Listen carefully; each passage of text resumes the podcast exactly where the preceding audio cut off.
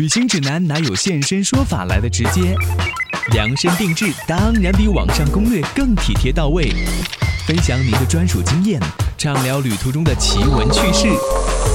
现在就和我一起走进七嘴八舌去旅行。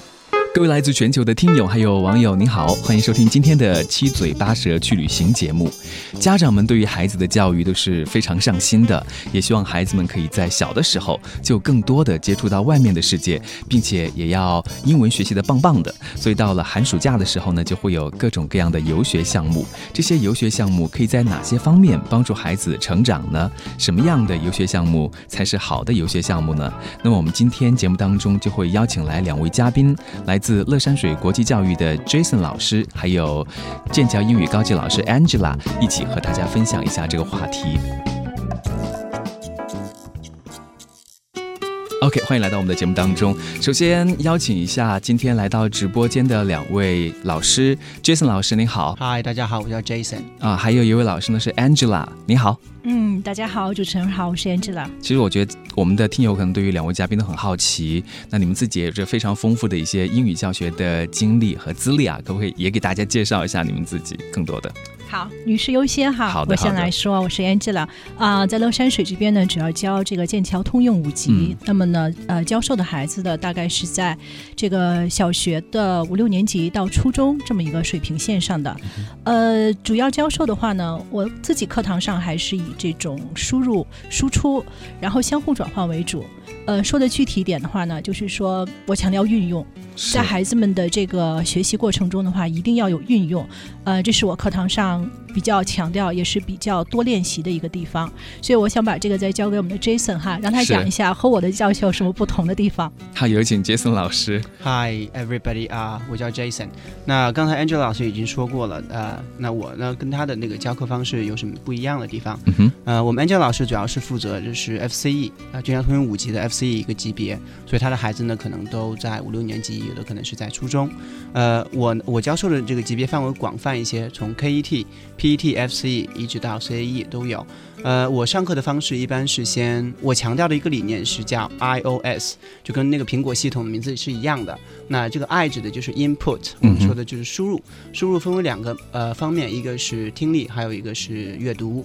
啊、我们一般是课堂上会是以阅读、阅读或听力导入为主。完了之后会是 output，就是那个 O output 是产出，呃，产出分为 speaking and also writing，就是分为那个口语和书写。那个 S 是什么呢？S 就是非常重要的一点是 grammar system，就是我们说的那个语法体系。呃，很多人可能会觉得说语法体系没有那么的重要，其实，呃，一个孩子的一个语法体系的一个学习呢，如果不扎实的话，可能很大程度影响到他一个语言的发展水平。如果一个孩子的基础语法基础非常扎实的话，他对语言的构架能力以及呃等等其他的一些能力呢，可能会得到一个更大的延展。所以呢，我的理念是 iOS，就是 Input、Output and also Grammar System。呃，Jason 老师还有 Angela 老师在介绍自己的时候，其实就已经说到了一些跟英语方法学习相关的知知识了哈。我觉得我们的听友很多呢，也都有孩子，那他们也很操心自己孩子要怎么样来学好英语，可不可以请你们简单的给几个建议？比如说你们刚才在。聊的时候，介绍的时候就说到要输入、要运用，听力也很重要等等哈。那像有的孩子，比如说小学或者初中这样的年纪啊，你会给他们什么样的建议呢？就对他们来说，什么是最重要的呢？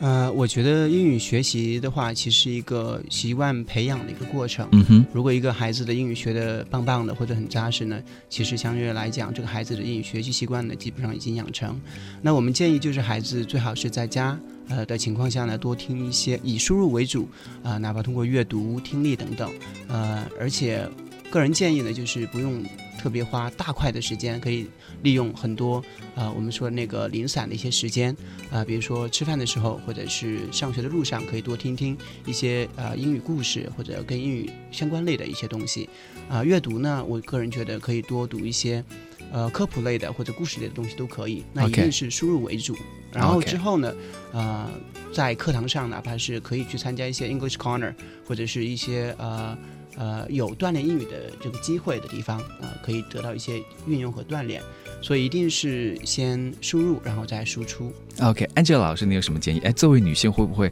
就孩子？更容易亲近一些，还真不是，呃，因为这个老师的工作的话和这个还是有点区别，因为有的时候我也会碰到哈，家长总觉得这个女性老师太过温柔了，然后没有办法去控制课堂的这个调皮的孩子哈，呃，所以的话，男性老师其实在教学上比女性老师是有优势的，尤其是在家长的眼睛里边，所以的话呢，我们只能从这个女性特有的角度哈，去和孩子们建立一种沟通，一种互信，是，呃，那么在这个教学过程当中的。话呢，呃呃，刚才 Jason 也讲过了他的一个理念。那么从我这边来讲，我是特别注重这个运用。那么在课堂上的话呢，我自己会说，呃，提前上来二十分钟，就让孩子有个即兴写作。然后后边的话呢，就是学完一篇文章以后的话呢，就让孩子对一个话题展开一个讨论。那么小，他开始写作不会很难吗？呃，这个当时我也觉得是可能对他们来说有点挑战。后来发现，当你把这个一个框框给它画好了，把单词我需要他答呃在写作中需要输出的单词也给到了，给到他一定的时间压力和给到他一定范围以后，他们出来的东西超乎你的想象。当时的话，我说规定二十分钟哈，一百个词。的一篇一篇小作文，很多孩子是二十分钟一百五、一百六、一百七这样的输出量，让我自己也觉得很惊讶。所以我觉得可能是我们在方法上可能。找到一个更合理和和有效的方法，孩子们是可以合理输出的，而且是超出我们老师和家长的想象的。我觉得，如果在我们很小的时候就可以接触这些方法来学的话，英语一定会学得很好的。啊，我也希望哈，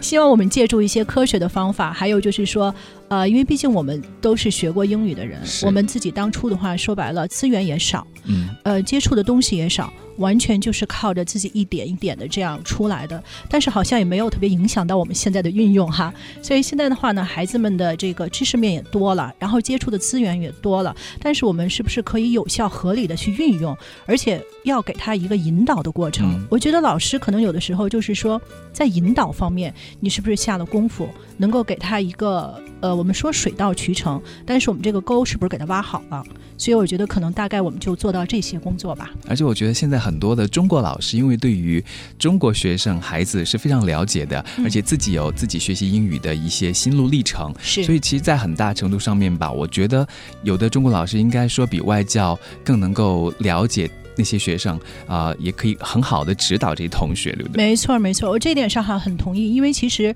呃，在我们乐山水的很多孩子，其实他之前都是跟这个外教，嗯，跟了很长时间的。但是呢，现在就是我们其实中国学生学英语的话呢，他经历一个过程。是。一开始的话是哑巴英语，学了很多的这个语法单词以后说不出来。后来的话呢，好像很多家长意识到了这个问题，然后就走向了另一个极端，全部都送到外教那儿去，然后就改成了就是说很好。听也很好，结果又没有办法写作文和连连续的去阅读这些东西，所以我们自己在想，利用我们自己对这个的认知和我们的专业知识，怎么去让孩子在这两点上平衡的输出，嗯，达到一个全面的一个发展。嗯，像你们在每年的寒假、暑假都有重头戏，就是游学产品。在节目一开始的时候也介绍说，其实这种游学产品现在也很多哈，所以我想请呃杰森老师来说一下。就现在这些儿童游学的产品哈，比如说你们强调的是这种体验式的学习啊，对于英语的帮助是什么呢？呃，个人认为呢，就是语言学习，就是二语习得呢，一定得有一个语言环境。嗯，所以我们一直强调的就是 learning by doing，learning from the experience，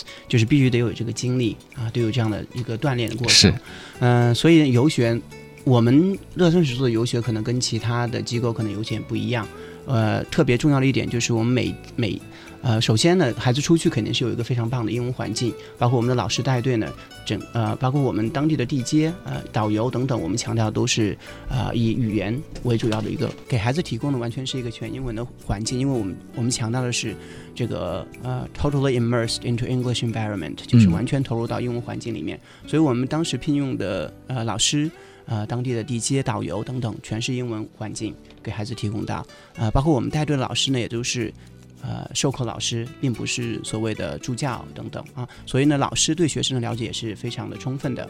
嗯，这是其一。第二呢，就是我们每天带孩子呃观光完了之后呢，会有一些很多的精彩的小游戏、小活动，啊，来刺激、来帮助孩子们进行学习。呃，一天结束行程完了之后呢。并没有结束，呃，整个的一个活动一个安排。那到最后呢，我们会组织孩子们进行一个 brainstorm，就是一个 share，就是每天回来之后呢，孩子们要进行一个这个分享，这个过程是非常重要的。就刚才我说过。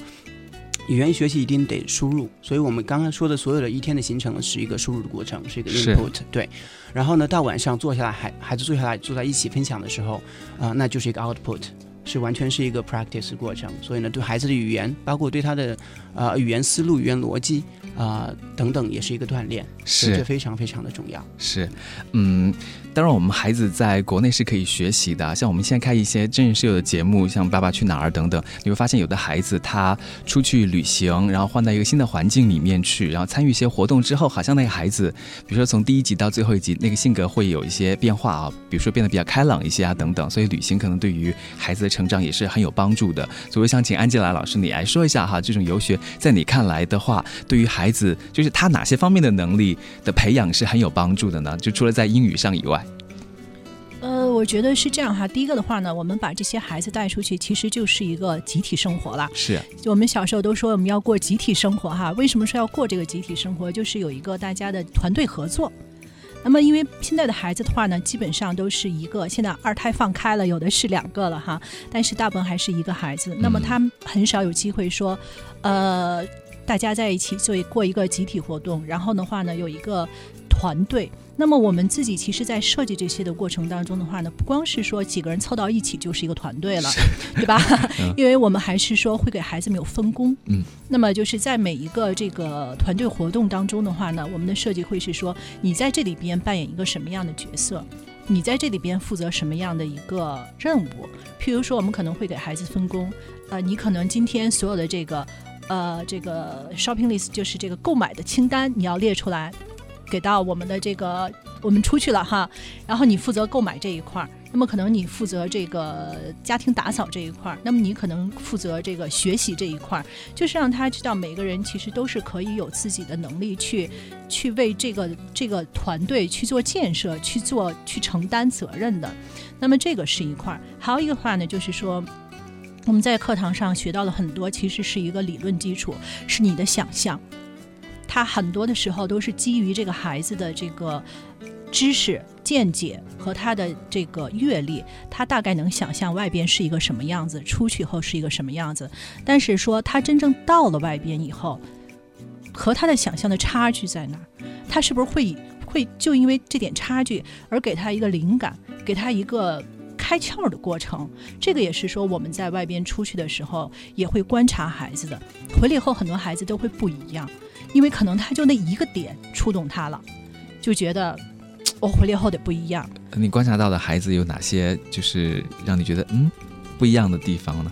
呃，我觉得这个的话，因为我们 Jason 老师哈带了很多孩子出去，所以我让 Jason 老师给我们举几个非常细微的例子，这样家长能够体会到什么不同哈。OK，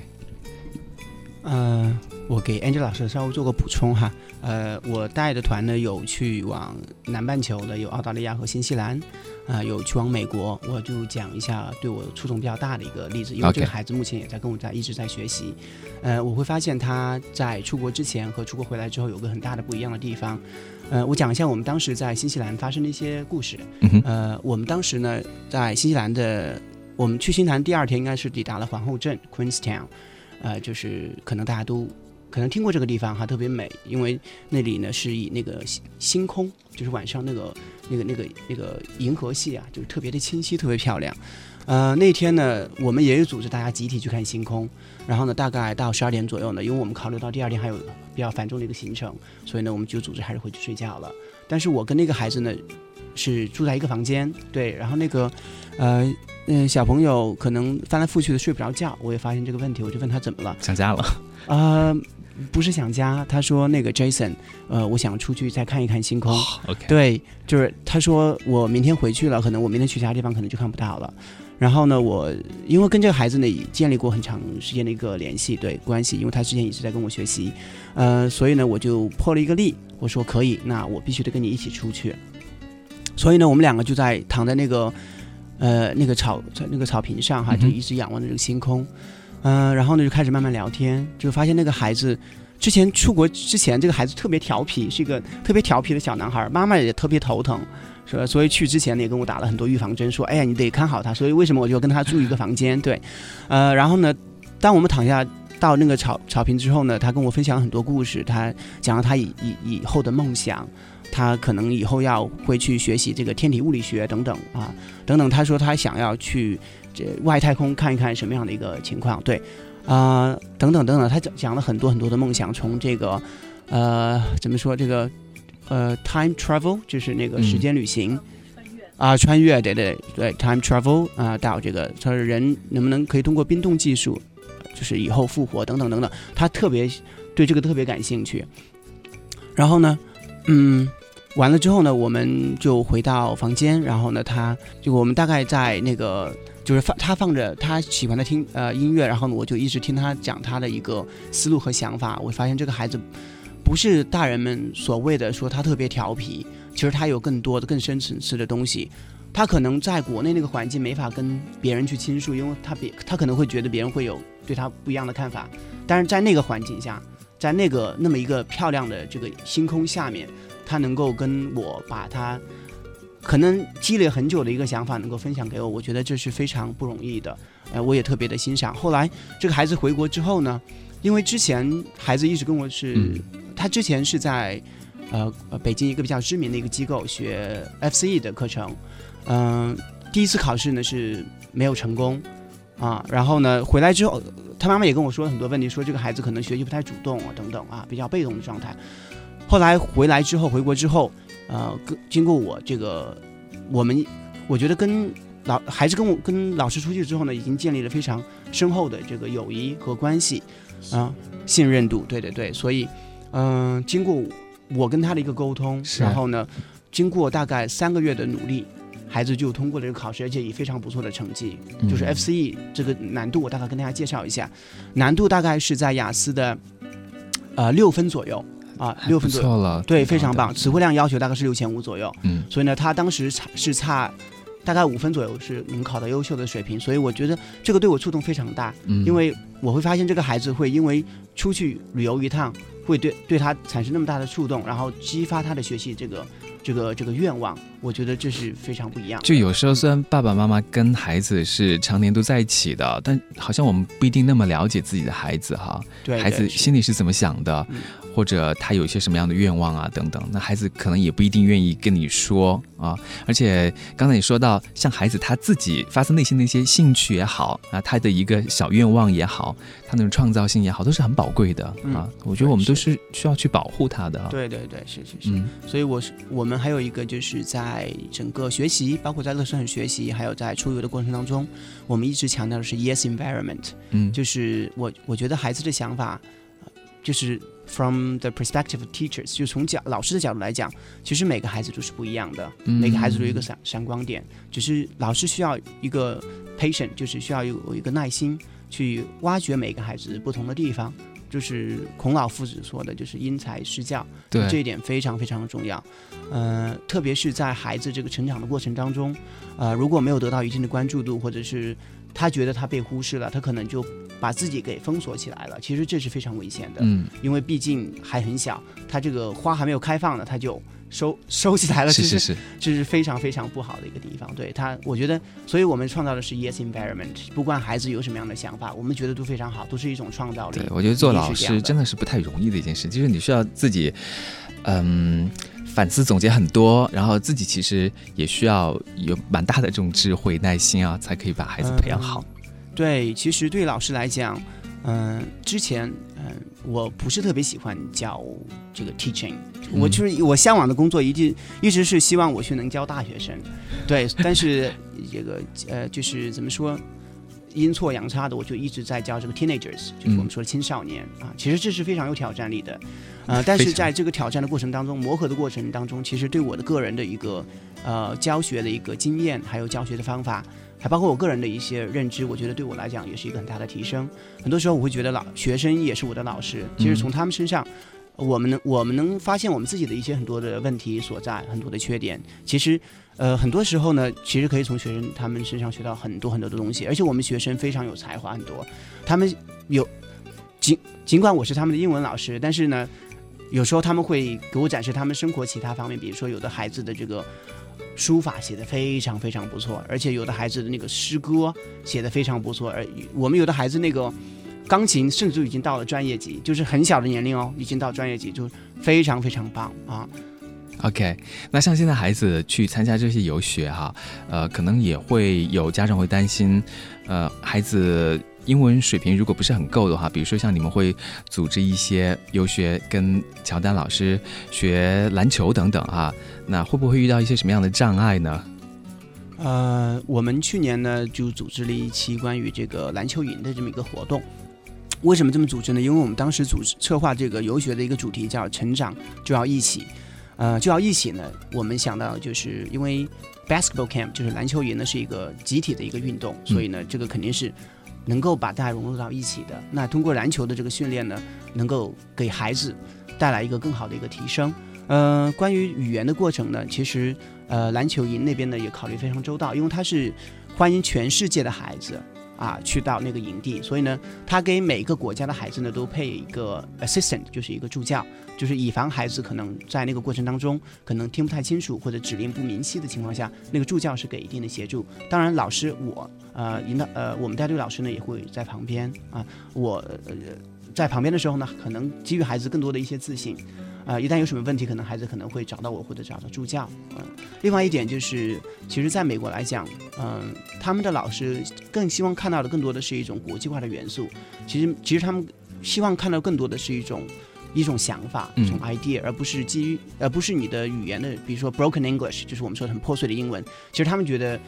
那个不是特别特别的重要。嗯，他们更看重的是孩子的一个观点。所以。呃，这就是我们所倡导的，就是要 yes environment，就是不管你的语言是差到什么样的程度，但是你的 idea 非常棒，那也是可以的。呃，我分享一个小故事，就是我们有个孩子叫 Wendy，嗯，呃，他是在初初中以前没有参参加过任何培训班，所以呢，到初中之后，他妈妈觉得非常着急啊，因为班上的同学从小学二年级以来就一直参加培训班，语语言能力呢这个悬殊非常大，然后呢，但是。初一的量一猛加上来的话，孩子是有点受不了的啊，嗯，但是我们就是通过这个这个营地完了之后呢，孩子回来之后呢，对他的语言的学习是一个非常大的促进作用。包括我们回来之后呢，其实组织过一次这个啊总结分享，对，突然忘了总结分享，呃，我们要求是全英文的一个 presentation，啊，要求孩子自己做那个 slides，做 PPT，然后呢，在家长。同学还有老师面前进行做一个 presentation，对于孩子来讲，可能就算拿中文来做，其实也是一个很大的挑战。何况温迪同学呢，他是没有经过任何的语语言培训，要讲几分钟啊？啊，要讲大概三分钟，三到五分钟的时间。所以呢，他完全 prepare 他的那个 slides，嗯，而且是全英文的进行陈述。他妈妈特别特别的感动 啊，他觉得他们家孩子太棒了。对他，他会觉得说。他们的孩子是如此的优秀，而因为他之前家长是一直是，就是就是 push，就是一直在推崇着他，而且孩子，嗯，因为孩子跟家长的关系是比较，怎么说，呃呃，就比较微妙的，是，就是有时候可能孩子觉得家长是无限无底线的可以满足孩子的一些要求，所以他们有的时候孩子可能不太听家长的话，对他，但是呢，经过这次游学之后呢，他的妈妈。看到自己的女儿有这么大的一个不同，他会特别特别的感动。所以呢，其实，呃，游出游呢，其实语言不是一个很大的障碍。是，其实我觉得说，呃，不管你的语言 English level 是在什么样的程度，出去了之后，对于孩子的一个改变都是非常大的。不管你是 beginner 零基础，那回来之后呢，可能有更大的动力去学习英语。对对，我觉得这个动力很重要，就是孩子他自己想学和被家长逼着学，效果都是很不一样的哈。对，非常不一样。因为孩子没有出国之前，他会觉得英文只是一个科目，觉得我学不学好像就是一个分数的问题。但是孩子一旦出去之后，他发现原来有这么一大一个大的一个丰富的世界在等着他，有这么一个多元化的这个社会，这个国家在等着他，他会对未来有很大的一个期许。包括我们孩子出去了之后，他会觉得说，啊。原来国外是这么一种生活方式，可能对他的一个世界观就是一种一种变化。所以我建议就是有机会的、有条件的话，其实越早出去，对他的一个对世界的认知会会有一个更大的一个转变。对，而且有的都是比较顶级的，比如说你刚才举例介绍的，去跟乔丹学篮球，对吧？或者说哇，跟乔丹学篮球了，嗯。我当时当时我们选选这个营地的目的呢，就是主要第一点主要是跟我们整个一个长期，就是整个美国这个营呢，这个主题是相贴切的，就是成长就要在一就要一起。呃，当时我们就选定的是这个 basketball camp，对，而且另外一点就是我们很多学生呢，我自己手里的很多学生，他对这个篮球呢也非常感兴趣，嗯，所以呢，我觉得从篮球这个引导导入，让跟他们讲这个团队建设和 group work，这是我们不光在国内，在国外，我们都是强调的一个过程，因为我觉得以后这个社会是多元化的，是一个全球化的过程，你可能会跟。来自世界不同角落的人进行合作，所以呢，这个跨文化沟通非常非常的重要。那跨文化沟通在这个团队合作里面也是一个非常重要的一个元素。所以呢，我会发现我们很多孩子到，我开始还很担心说孩子很难融入，因为毕竟中国。就是亚洲亚洲孩子呢，比较害羞一点，比较害羞一点。但是呢，我发现零零后确实很厉害，比我们这个八零后、九零后都厉害很多。就是他们去了之后呢，第二天就很快融入到当当地的这个营地，而且，嗯，他那个篮球营分营有个很好的地方，就是他，呃，是打断了打打乱了，就是他会跟世界各地的人呢进行在一个团队里面。所以我发现我们一个小朋友叫 Cici，还有那个。呃，索菲亚，对他们特别厉害，就是第二天就结识了他那个小伙伴，来自于墨西哥的，呃，小朋友。然后呢，就是就是就是 exchange 的呃 the learning experience，就是交换这个学习经验。呃，他跟他学习墨西哥语，然后那个小朋友跟他学中文，就是他们已经建立一个非常不错的一个友谊。其实这个就是一个很好的跨文化沟通的一个 example，就是一个例子。对，而且我们强调的就是孩子的这个呃 interpersonal skill 也非常重要，就是我们说的这个人际交往能力。我觉得这是比学术，这是除学术能力之外的更加一个比较重要的一个能力。当然了，小孩儿的情商都要从小要培养的哈，情商很重要的。对，对于一个人成功来讲，对，非常非常重要。其实，呃，因为就是中国的一个这个生育政策嘛，一个孩子一个家庭只有一个孩子，所以呢，嗯，孩子在国内呢，其实没有很多的一个机会去跟别人进行一个共事，或者是去。呃，complete one project together as a group as a group，所以呢，当而且我们去乔丹印完了之后呢，他是不光只是一跟同龄人，他是来自于世界不同其他地方的人。那个时候呢，他会用一个世界的语言，就是也不是就是国际语言，就是 English。他会觉得他会觉得那时那时候特别特别的特别特别的重要啊，嗯，所以呢，其实影射到就是他们对以后的自己的一个这个生活的一个设想，我觉得对他们来讲是一个非常大的一个。引导作用就是他们会有一个方向，会有一个目标。对，因为孩子如果没有出去的时候，他不知道学来英文干嘛。但出去之后，英文真的很重要，他后来也会自己很努力的去学习了哈。嗯，我们今天在节目里面呢，和两位老师，来自于乐山水国际教育的 Angela 老师，还有 Jason 老师，分享了一些跟国际游学相关的话题。那他们其实在今年。夏天的时候也策划了一些新的这种国际游学的项目和线路，我们在下一次节目当中再更多的和两位老师来聊一聊啊！谢谢 Angela 老师，谢谢 Jason，谢谢，Thank you everyone，谢谢谢谢大家，谢谢主持人。